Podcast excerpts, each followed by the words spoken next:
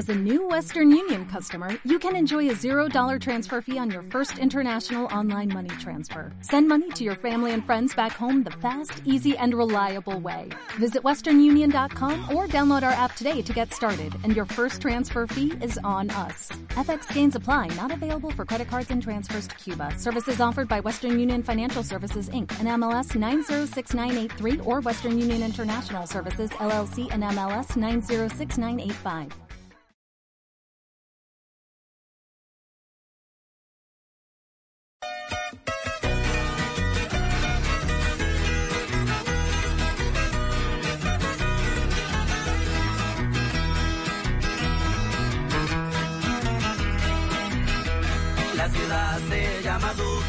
Nuevo México el estado.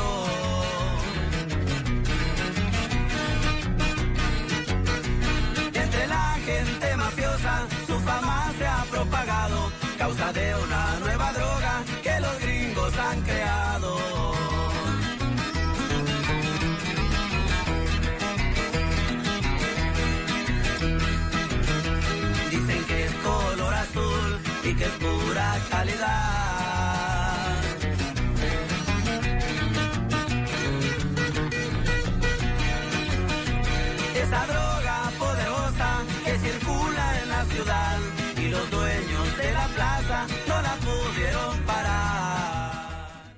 Hola a todos, este es un episodio más del podcast Viernes Cultural. Hoy quisimos reunirnos varios amigos para rendirle un homenaje a una de las series más relevantes en los últimos 10 años.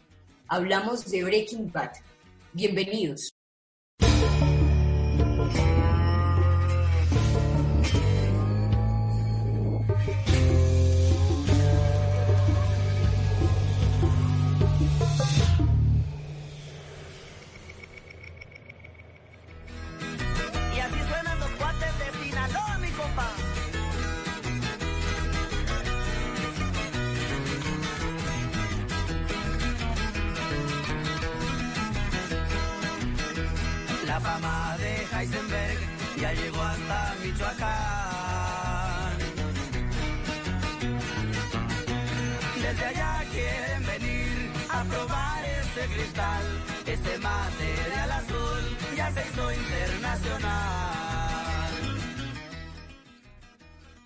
Este super episodio tenemos algunos amigos de la casa. Sergio Hoyos Contreras, profesor de la Universidad de Pamplona, amigo, hermano y cantante.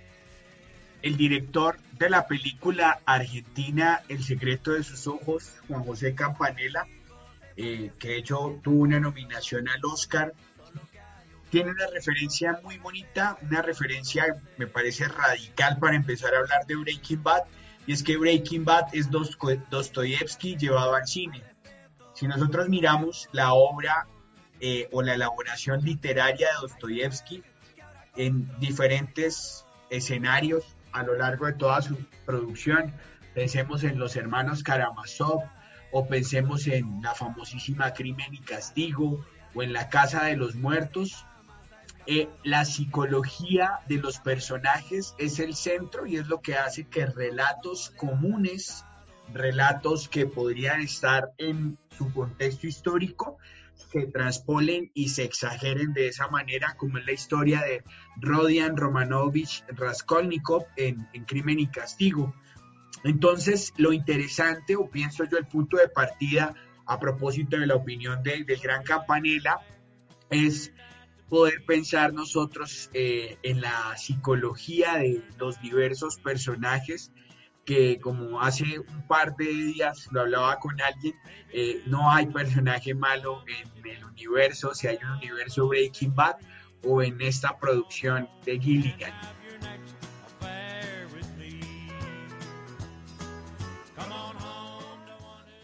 Deivan Rivera, casi amigo, ex amigo, estudiante de comunicación social y un habitante temporal de esta casa.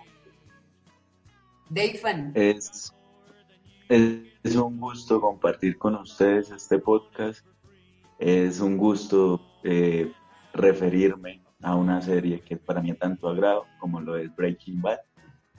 Eh, es un honor que me hayan invitado a, a esta pequeña charla y pues sí tiene mucho que ver la psicología de la que hablaba Sergio Hoyos, la literatura, el universo Breaking Bad, por lo menos solo asociando un título de Dostoyevsky del jugador, podemos irnos orientando hacia lo que fue Walter durante todo su recorrido en la serie. Fue un jugador, fue alguien que supo jugar las cartas, fue alguien que supo perder, supo ganar, supo jugar. Entonces, pues, eh, agradecido por la invitación y acá estaremos para cualquier tipo de cuestión sobre Breaking Bad.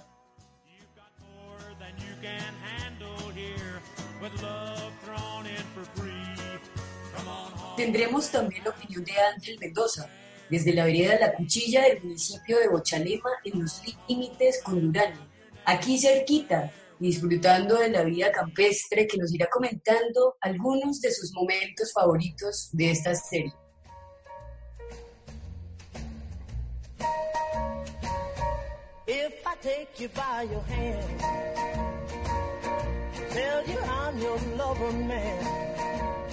Mi nombre es Ángel Mendoza y soy un estudiante universitario. Y pues en sí lo que más me encanta de la serie es la sencillez y los pequeños detalles.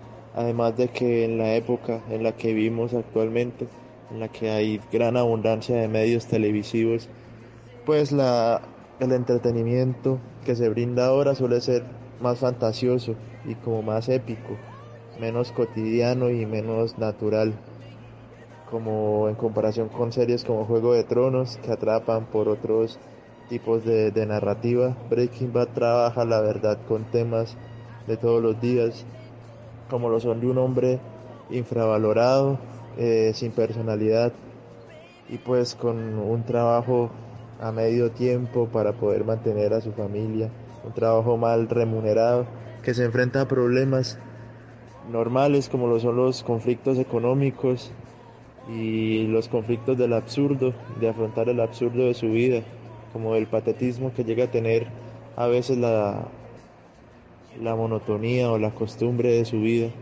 Luego Walter se enfrenta a otro problema mayor, que es pues el problema más grande en la vida en realidad, que es enfrentarse a la muerte. Entonces al momento de enfrentarse a la muerte, al, al tener la inminencia de la muerte encima, Walter empieza a tener una catarsis, como una transformación, a la que ella pierde el miedo y empieza a desarrollar un carácter y un gusto por hacer el mal. Y primero lo excusa diciendo que es por la familia, pero en realidad es la, avaricia de él de poseer, de ser tan bueno en lo que hace, porque no hay que olvidar que él era un premio Nobel, de ser tan bueno en todo lo que hace, que, y ser tan bueno haciendo el mal, y que le guste tanto hacer el mal, que tenga eh, como habilidad intrínseca para hacerlo. Y ahí vemos a lo largo de todas las temporadas cómo Walter va aceptando su lado malo poco a poco, adoptándolo bajo el seudónimo de Heisenberg. Y pues luego vemos cómo su maldad también va influenciando a las otras personas, a los otros personajes que lo rodean.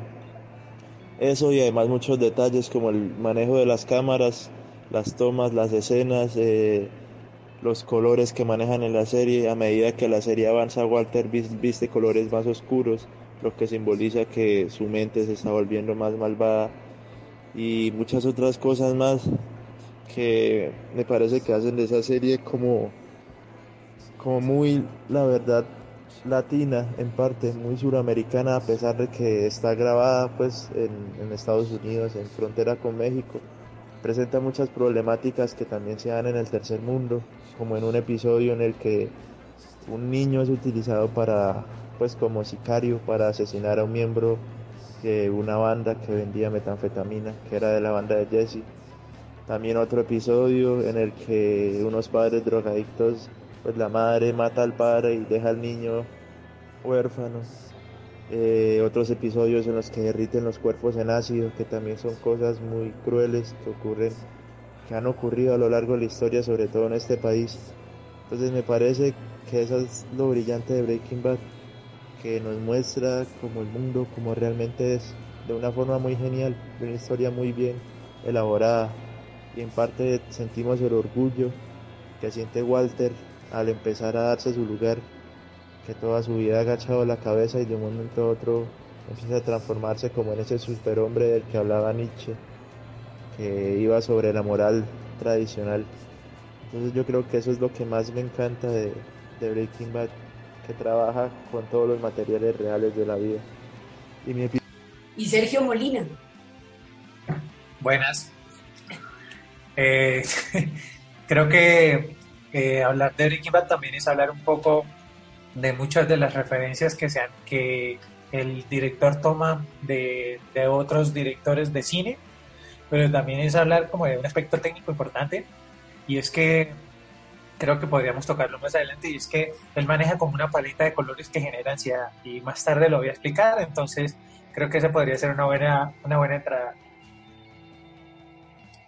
La dinámica del podcast de hoy es hablar de los cinco mejores episodios de esta serie, que tiene referencia no solo en el cine de grandes directores, sino también a la literatura, el uso de la música en momentos determinantes que también le agrega un valor diferencial a la trama que Vince Gilligan, el director, creó en el 2008.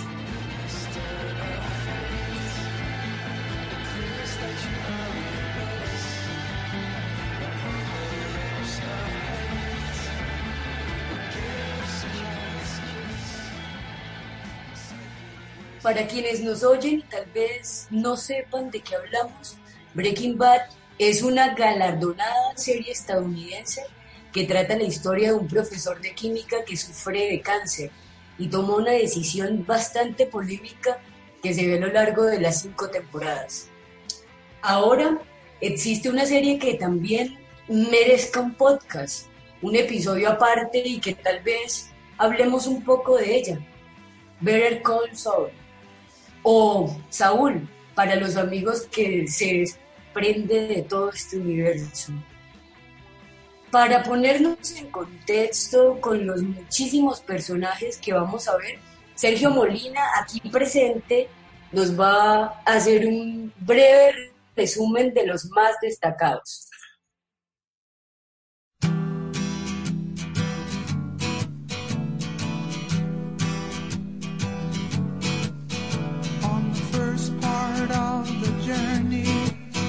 I was looking at all the life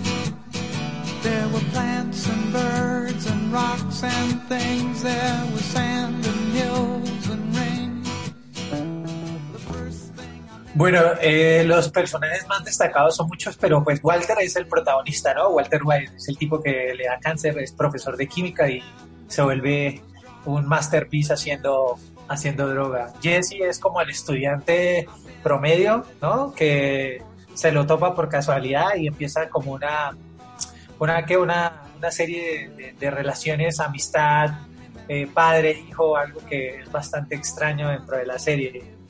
Skyler, que yo creo que de pronto las palabras no pueden describirlo, la emoción que, me, que siento al hablar de, esa, de ese personaje, porque es un personaje muy relevante.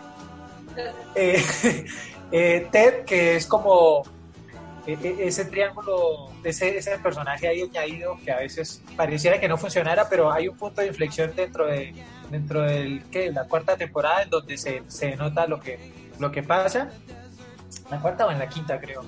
Walter White, que es Walter Jr., que es el hijo de Walter, de esta familia. Eh, Han, que es básicamente, creo que es mi personaje favorito, porque es un tipo que es desesperante, es un tipo que es irritante, pero es un tipo que le cae bien, sí, le cae bien a todo el mundo. O sea, dentro de su manera de hablar y de actuar, pues ese es su trabajo, ¿no? Ser un detective de la DEA, pero es un, es un personaje muy interesante. Mari, Mari que es la, la, la mujer, la esposa, que tiene un problema con, con, con robar cosas.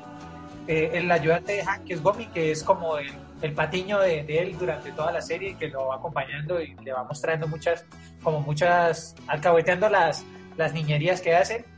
Héctor Salamanca, que es el famoso abuelito de, la campanita y que pues tiene un papel mucho más relevante como en esta serie de Saúl y eso, pero creo que en esta serie su personaje es más de...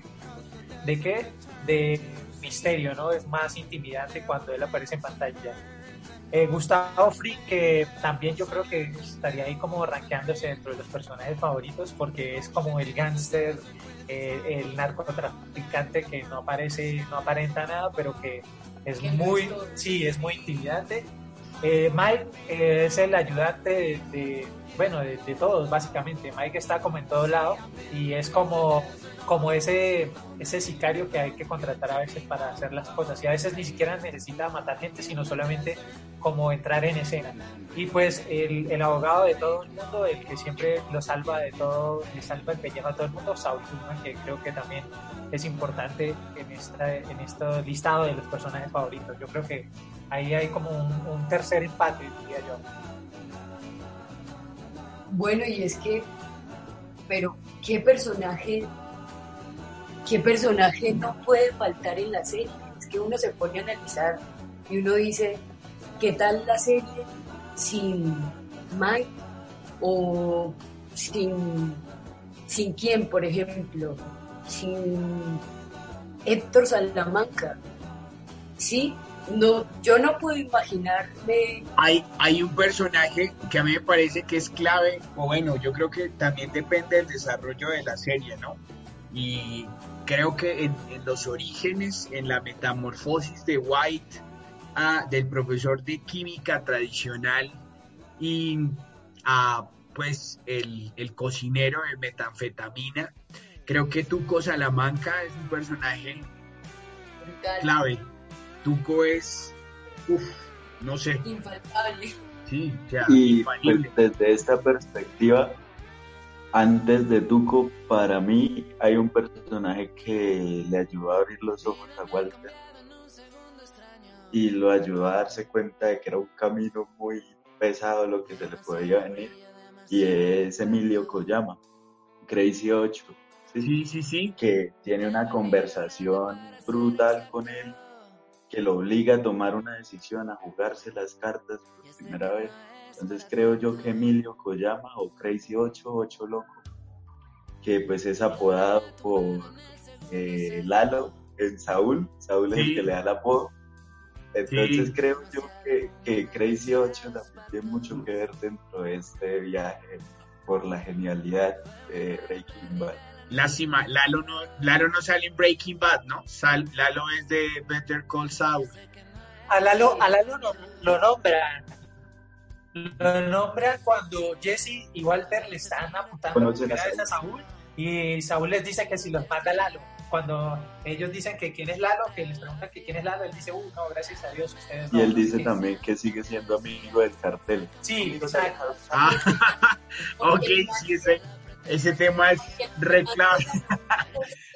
El man se ganó un puesto y por lo menos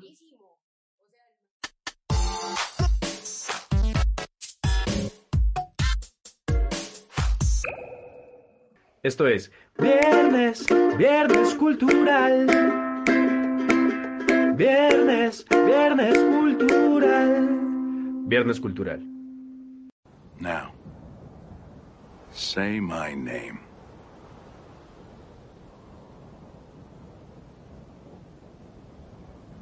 Heisenberg. You're goddamn right.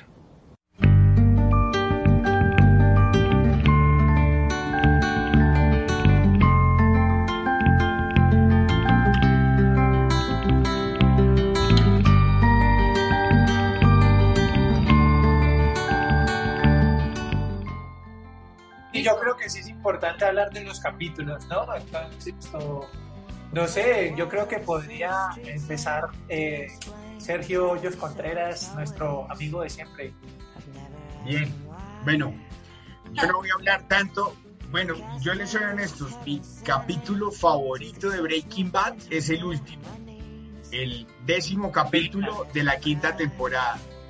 Pero, pero teniendo en cuenta que muchos oyentes no han visto Breaking Bad y la idea es que vean Breaking Bad o eh, no sé, se acerquen un poco a este cuento, no les voy a dañar la serie con contando el final. Pero hay otro capítulo final, me gusta mucho ese hilo narrativo del desenlace, eh, y es el final de la cuarta temporada, cuando eh, White en el imperio de la metanfetamina se agarra con nada más y nada menos que con Gustavo Frink. Y en esta pelea con el dueño de los pollos hermanos, de hecho es un personajote, o sea, el tipo rompe todos los modelos porque Frink es chileno, Frink es chileno y Frink es homosexual y tiene una pelea casada con los Salamanca, que esa, esa pelea se aclara en Mejor llame a Saúl, porque Héctor Salamanca, que es el viejito de la campanita de la silla de ruedas, Héctor Salamanca mata a la pareja de Gustavo Frink. Y, y, y, Gustavo Frink nunca le perdona eso a la dinastía de los Salamanca. Tú, businessman, ¿por qué tengo que hacer negocio con un hombre que me falta respeto? Tratando de negocios bajo mis narices, sin pedirme permiso a mí, y que me manipula para hacer esta reunión frente de mis hombres. ¿Para qué te quiero? Don Eladio, por favor, yo no vendí nada. Le pido disculpas si no ofendí con mi método de conseguir esta reunión. Yo simplemente tomé la iniciativa. No fue intención insultarlo. Don Eladio, Gustavo no lo quiso ofender. Yo conozco a Gustavo como si fuera un hermano. Para mí, este hombre es la persona más, más leal, más honorable que yo he conocido. Él me salvó del barrio pobre de Santiago. Este hombre me hizo el hombre que soy hoy. Don Eladio Gustavo es un genio y le hará millones de dólares. Solamente deje que su corazón lo perdone por este pequeño error. Por favor. Es mi, él es mi compañero, sí. Yo lo necesito. Él es mi compañero. Por favor, se lo...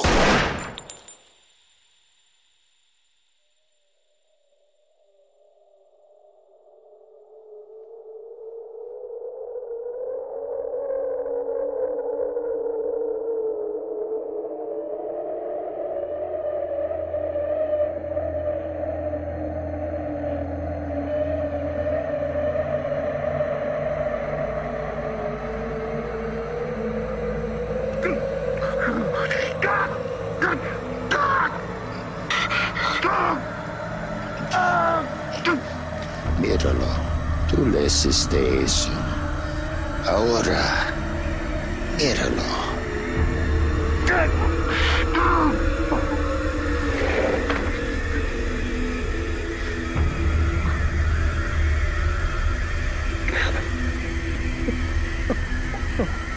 Escúchame. La única razón por la cual tú estás vivo y él no es porque yo sé quién eres tú. Entiéndeme bien, ya no estás en Chile.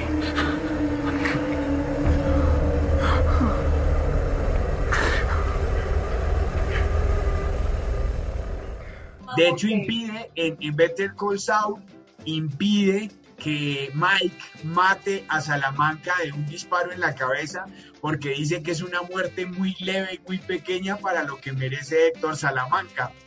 Entonces, digamos que bueno. Bueno, pero por ejemplo, ahí hay una, un, paréntesis hablando de Gustavo Frick. Creo que el personaje está muchísimo más como potenciado en esta serie de Saúl que en Breaking Bad porque tiene un protagonismo mayor, ¿no? No, yo pienso lo, yo pienso lo contrario. Yo creo que, o sea, White es nulo hasta ahora. White no aparece en Better Call Saul, o sea, en lo que va, con los capítulos que faltan por estrenarse. Pero Frink es el único, Frink y Mike son los únicos que protagonizan en Breaking Bad y protagonizan en, Better Call Saul. O sea, yo no puedo leer, bueno, además de Saul Goodman, pero Saul Goodman aparece a partir de la tercera temporada en Breaking Bad. Eh, Jimmy McGill.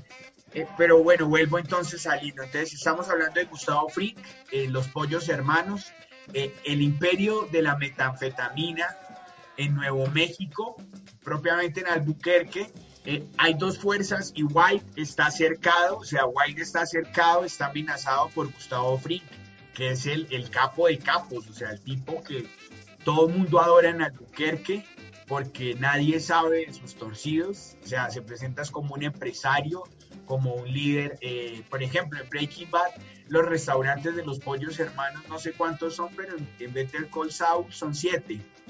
Entonces, ¿el cuento cuál es? Aparece Frink y Frink tiene cercado a White, que es Heisenberg. Ya no es Walter White, ya es Heisenberg. Se hace llamar como el gran químico eh, en medio de una secuela de mafias. Y hay una confrontación, pero eh, Gustavo Frink es intocable. O sea, White no lo puede encontrar en ningún lugar para poder ajusticiar en cierta manera eso. Y el único lugar donde se lo puede encontrar es cuando Frink va todas las semanas a, a torturar con unas inyecciones a Héctor Salamanca. Eh, cuando vean eh, Mejor llame a Saúl, se van a dar cuenta que Héctor Salamanca sufre un, un- un accidente eh, médico que le provoca eh, Ignacio Varga, Nacho, eh, le, le cambia el componente a unos medicamentos y eso le genera algo y traen una médico de John Hopkins a que lo rehabilite, a que lo salve. Cuando el proceso va a la mitad, Frink corta el tratamiento y deja la cura de Héctor Salamanca a la mitad y le construye un, un ancianato a él y a otra gente, pero allá lo tortura. Todas las semanas va a ponerle unas inyecciones para torturarlo. Entonces, White, con una bomba de fabricación casera,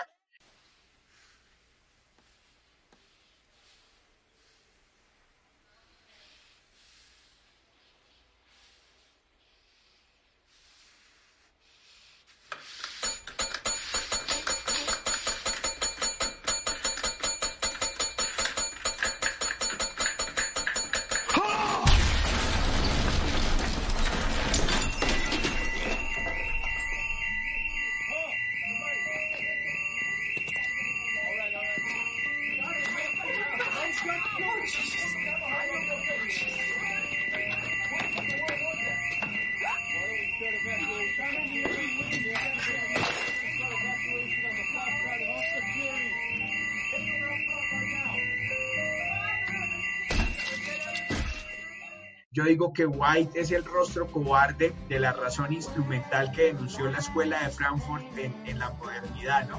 Es, es, es lo perverso de, de- de la ciencia llevada a- al mundo de la mafia de- del sur de los Estados Unidos, de este cerco entre Centro y, y- y Norteamérica.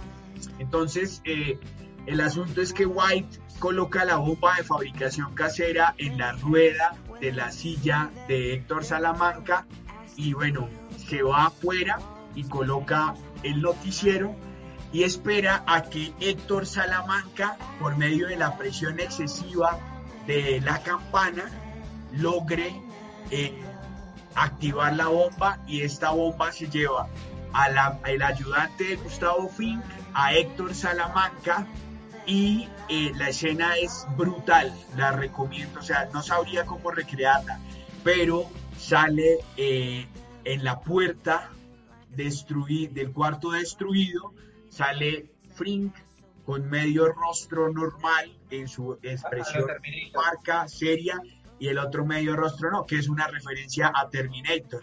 Eh, eh, y es Frink. Y no es Frink, y no es solo Frink, o sea, le pase sticker, eso, páselo. Sería muy bacano que pasara ese sticker.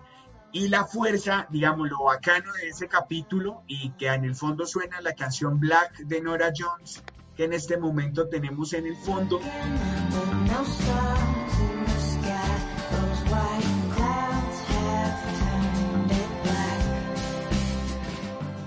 Eh, más que la canción y todo es lo que viene, o sea, ahí Heisenberg es el dueño del imperio y uno se espera que en la quinta temporada Heisenberg sea el capo y sea el Fink, pero no se encuentra el Fink, o sea, no es el dueño de los pollos hermanos, es, es el mismo que ha sido toda la serie. Lo que digo yo, el rostro cobarde de la razón instrumental es, es Heisenberg.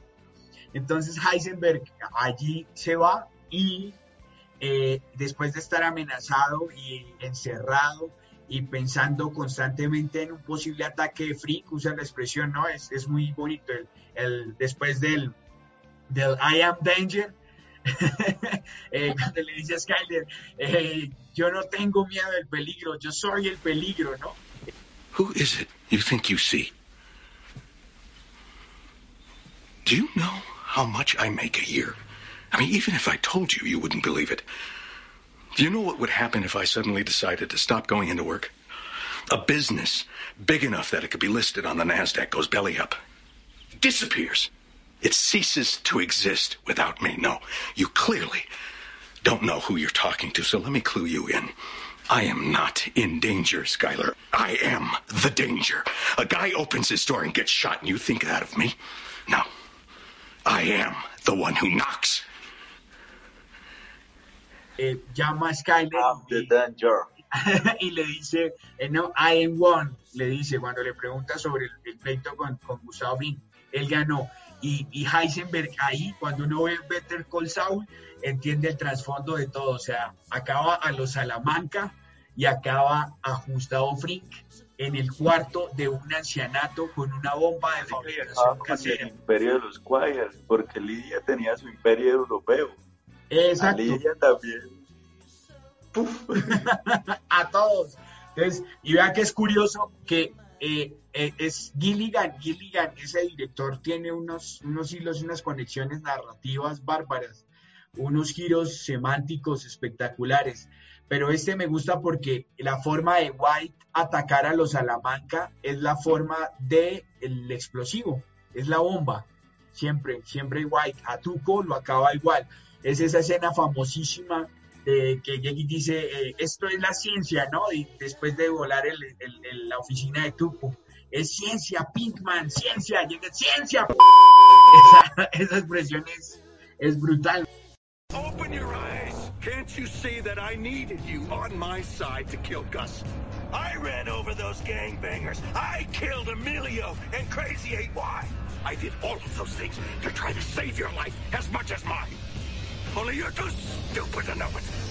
Bueno, David Fan, su intervención magistral, su ponencia, su... Bueno, eh, empezando, pues considero Breaking Bad una de las mejores series o una serie muy recomendada porque para cada personaje o a cada personaje de los que se nombraron anteriormente se les da como una importancia vital durante el desarrollo de todo lo que fue eh, Walter White o el gran Heisenberg. Considero muy importante la relación Jesse y Walter. Considero muy importante la relación eh, Mary Hank, como para mostrar esa dualidad en la que se mueven mucho los episodios de Breaking Bad. Entonces que por un lado tenemos la mentira, la mitomanía, la cleptomanía, y por otro lado tenemos a la gente de la D. ¿Cómo es eso posible? Tenemos al profesor que le colocaba las malas notas al alumno, pero ahora somos los dos cocineros de meta, somos socios, somos parceros, somos partners de este negocio. De hecho, Entonces, esa no sé, usted ha- ha- han visto, eh, hay dos inicios de capítulo en Better Call Saul que son esto, Kim y Saúl, o Kim y Jimmy, y, y suena, y suena una balada, una balada excesivamente cursi en el contexto de los dos. Saúl en su ma- eh, primero perdido en el desierto y después Saúl en la Y es la misma que suena cuando Saúl está esperando que lo llamen en la tienda de teléfono, cuando trabajó durante el año que lo suspendieron. Exacto, exacto. ella- esa canción, eso, esa dualidad ahí es marcadísima, bacanísimo ese comentario. Sí. Y entonces es, es, es ir descubriendo, uno, que cada personaje tenga su propia vida, o sea, cada personaje independiente dentro del mundo Breaking Bad tiene su desarrollo. Dentro de la esfera Heisenberg también. Entonces, que cómo nos afecta la familia, que cómo afecta el círculo de trabajo, porque los primeros episodios, cuando se ven a Walter eh, siendo esclavo de Bogdan, del jefe, o sea, ahí hasta que él logra liberarse, hasta que él logra emanciparse con un gesto soez, es que nos damos cuenta de que Walter no estaba para eso, Walter estaba para salir, para, para no quedarse con ese cáncer ahí dentro de su cuerpo. Y para definir un capítulo favorito, es difícil porque cada final de temporada es genial, cada cualquier capítulo es muy bueno, por lo menos me gusta mucho el de ABQ, que es cuando explota el avión. Me gusta mucho eh, el final, obviamente el final felina y tiene mucha significación. Definir un capítulo favorito es muy difícil, pero me quedo con el noveno de la tercera temporada, que tiene como nombre Kafkiano y es como el preámbulo a esa situación que nos mencionaba Hoyos de ese conflicto del gran Heisenberg con el imperio como tal.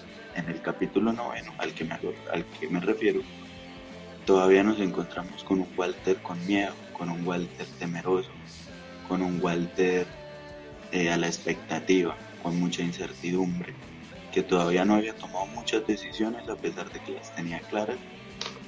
Y, e incluso él se reúne en este capítulo con Gustavo, tienen una charla como que ahora qué, qué va a pasar, cuál va a ser mi futuro. Yo sé que la cagué, pero ¿qué va a pasar con esto?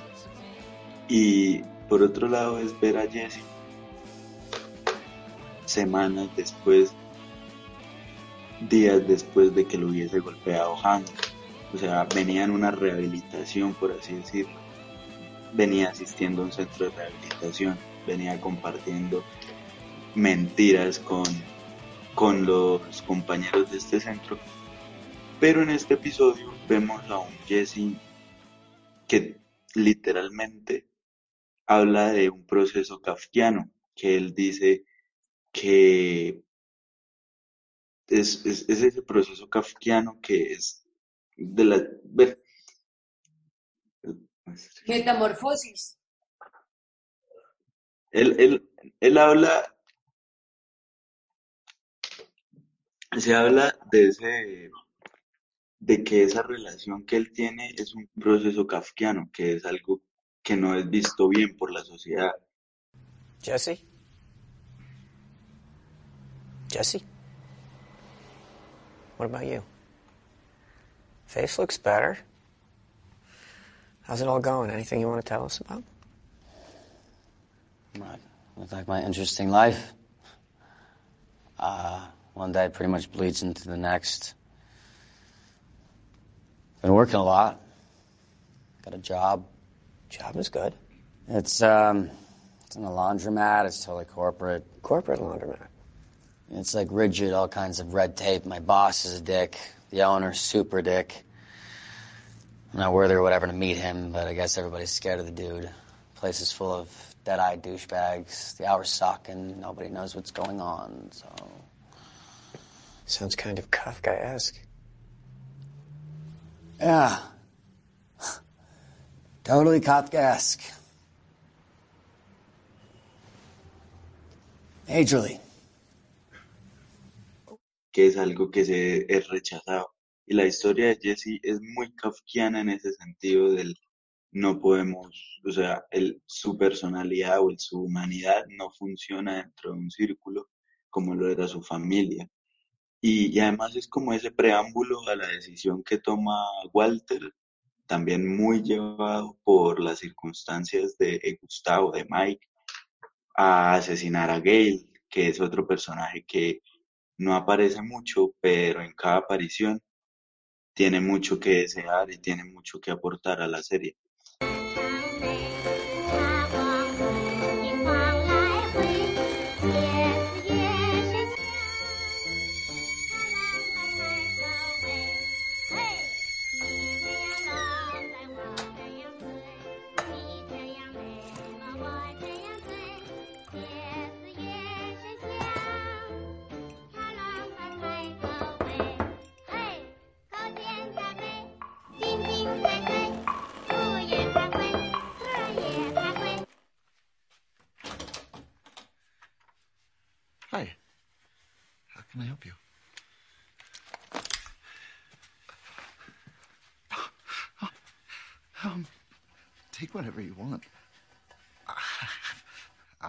Money.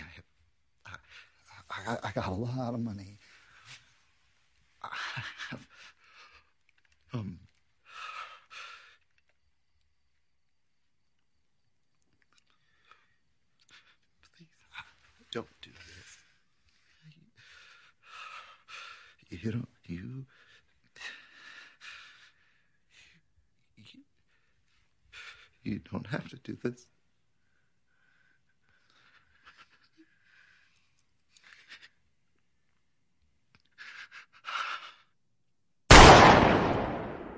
Entonces, como capítulo eh, recomendado y favorito, quisiera hablar del 3, del noveno de la tercera temporada, que se llama Kafkian.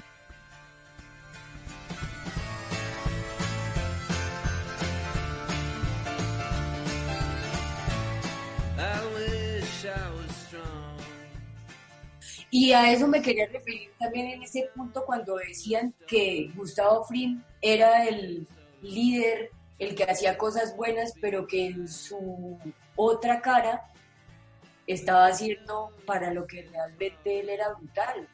Bueno, sí, tenía estas... La simbología del face-off. Exacto.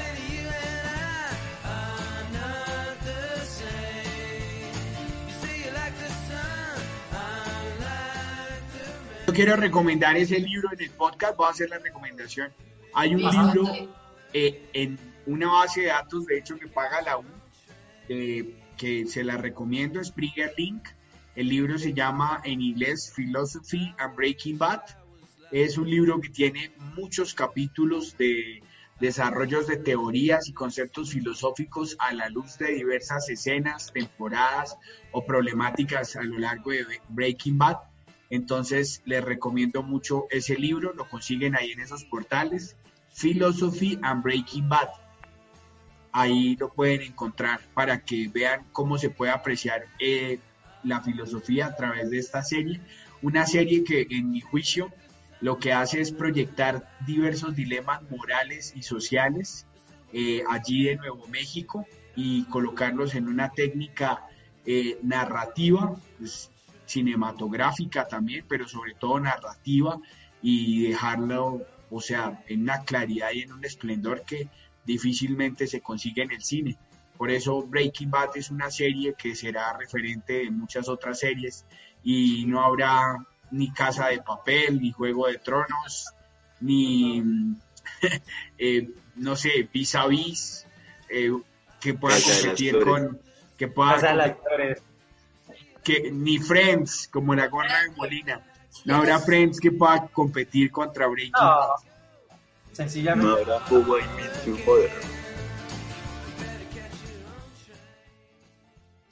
y mi episodio favorito es de la segunda temporada, creo, se llama Picaboo, que ese es en el que Jesse tiene que ir a recuperar eh, dinero robado a la casa de unos drogadictos y se en- entra a la casa con un arma y se encuentra con un niño, un niño pelirrojo, en una casa totalmente, ¿cómo decirlo? Con un- una condición deplorable y pues el niño convive con una televisión y duerme en el piso y toda la casa parece una posilga. El punto es como a la final la mamá por problemas de drogadicción, ya, ya por la mente muy afectada, termina asesinando al papá ahí en la casa. Y Jesse deja al niño al frente en la acera, como en ese, en todo ese caos que está pasando, y lo mira y le dice que espera que el resto de su vida sea hermoso y me encanta mucho como esa empatía que siempre tuvo Jesse por, por hacer el bien, por los niños, la debilidad como por, por los seres puros. Y el episodio acaba con Jesse yéndose y la toma alejándose del niño mientras suenan sirenas de la policía a punto de llegar. Me encanta mucho ese episodio. Oh,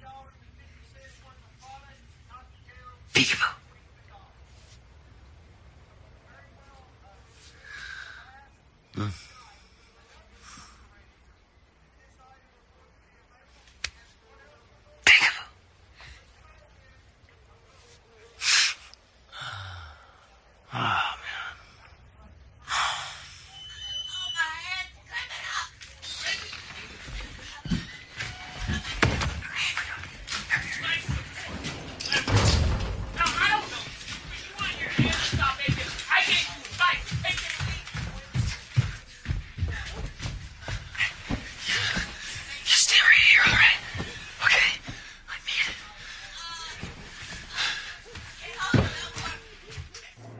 Otra cosa que también me encanta mucho de la serie es que tal y como dice el personaje principal, la vida se basa en decisiones, en el tipo de decisión que tomemos a cada momento.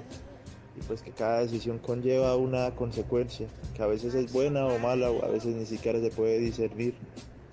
Eso y también, como decía, el, el darse cuenta, Walter de por sí, de que sus conocimientos eran mucho más aceptados y mucho mejor remunerados en algo que estaba mal para la sociedad. Pero él sabía que si él no proveía eso, alguien más lo iba a hacer. Entonces por eso lo realizaba. Y porque si él podía dar lo mejor, que era el producto más puro, era como una obra, como la obra de un artista, como el- algún cuadro o alguna escultura que cualquier artista hubiera hecho. Él fue el mejor artista en la metanfetamina y mantuvo su lugar.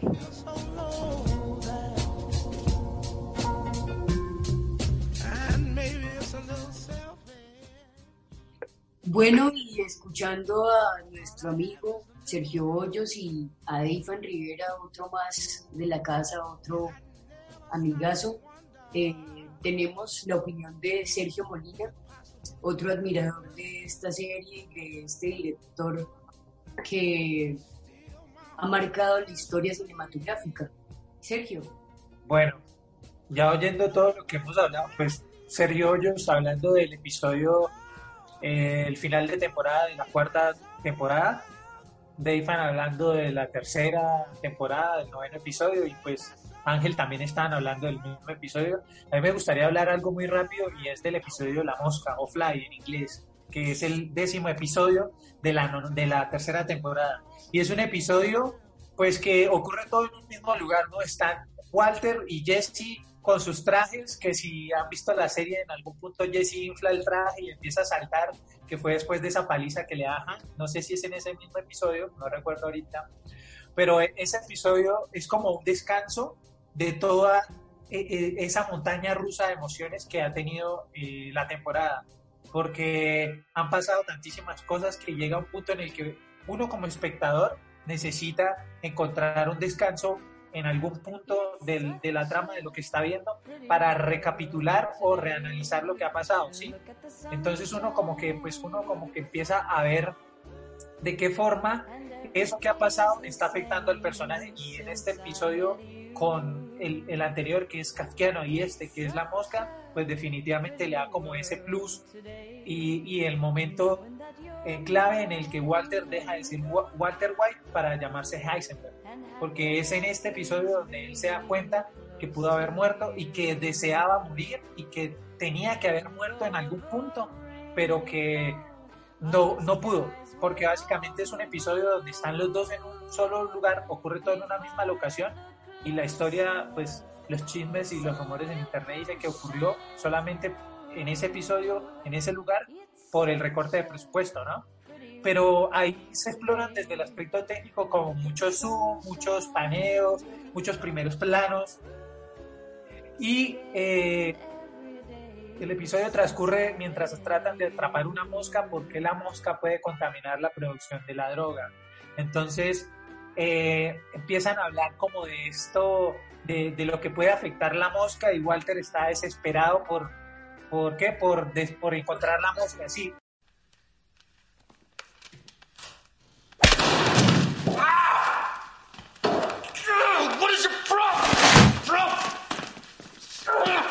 Freaking psycho! Oh, Jesse, like hit bone. Jesse, Jesse. You see it, right? You see it? Yeah. Get it. You want me to get it?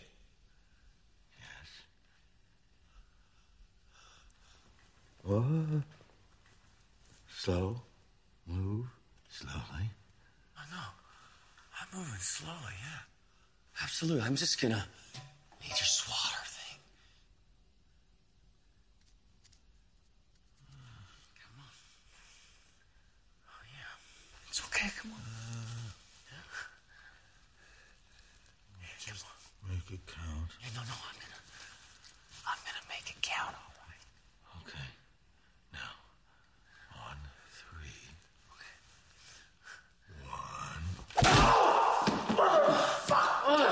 Ah, you like that? Huh? Hurts, huh? Did you get it? I think so, yeah. Where is it? I don't know. It doesn't matter. Who cares? I got it. Ah, Jesus, seriously? Where is it?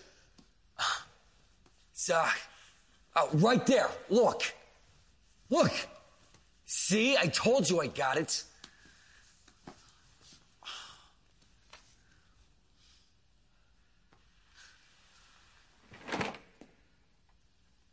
This is a raisin. Look, I definitely got it, man. All right? Oh, man. He's got some skills. Yeah. Give him that. Entonces Walter está desesperado por atrapar la mosca y Jesse está pues viéndolo de esa forma como extrañado, pero bueno, es solamente una mosca, o sea, es un insecto, en cualquier lugar se puede meter un insecto. Y Walter le dice, no, es que no es solamente una mosca, es que va a dañar toda la producción, va a dañar todo el lote. Y es, eh, y es como buscando ese chivo expiatorio que tenía Walter en la mosca de todas sus situaciones de lo que le estaba pasando. Entonces ahí es como, como esa particularidad que tiene el episodio, que es que meten muchos recursos técnicos eh, de cámara y de sonido en ese episodio que no se metieron en, digamos, en los episodios anteriores o que no, ocurrir, no van a ocurrir, digamos, más adelante. Pero sí hay una parte importante y es como entender que, que Walter está dejando de lado toda su vida pasada para convertirse en ese alter ego de Heisenberg que es pues un mato criminal, un narcotraficante, un, señor de la droga. Y, y entonces en esta parte, cuando Jesse se da cuenta de que están ganando muy poco y le, pues se da cuenta de que todo lo que están haciendo es algo muy pequeño comparado con lo que está ganando Gustavo, como decía Sergio hace ratos que pues Gustavo era el señor, el señor de los cielos, básicamente, era el dueño y señor de toda la ciudad y de, todo, de toda la producción y de, de todo lo que ocurría en, esta, en este momento, pero él se da cuenta pues que no están ganando un carajo, y al no ganar un carajo, pues él reponiéndose de la muerte de Jane, de la golpiza que le dio Han, entonces es como un episodio que es un descanso, que funciona como descanso para que el espectador analice lo que ocurrió y lo que va a pasar de ahora en adelante. Yo creo que en ese punto, cuando eh, ocurre esa obsesión de matar el, la mosca, es el punto de quiebre en el que el espectador se da cuenta que ese Walter White que estaban viendo dejó de serlo para convertirse en el Heisenberg o en el alter ego que él tiene. Entonces yo creo que ese es para mí el episodio pues fundamental como el centro de todo lo que va a ocurrir de ahora en adelante. Pasó el pasado, el presente es ese episodio y el futuro es de ahí en adelante lo que viene. Bueno amigos, escuchamos, creo que hablamos de los mejores y más interesantes episodios de esta serie.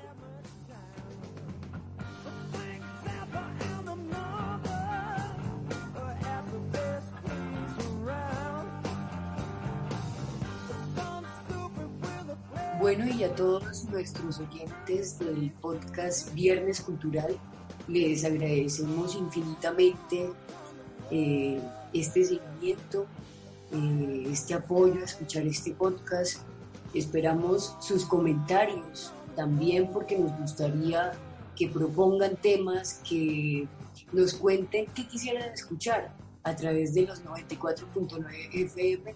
Agradecerle a Sergio Hoyos y a Infan Rivera, a Sergio Molina, a Ángel y pues a todos los que participamos en esta conversación y invitarlos muy de corazón a que se dirijan a ver la serie, a que empiecen a disfrutar de este mundo de Breaking Bad y a todo este concepto cinematográfico que nos brinda Vince Gilligan. Los esperamos en un siguiente episodio de Viernes Cultural. Hasta la próxima.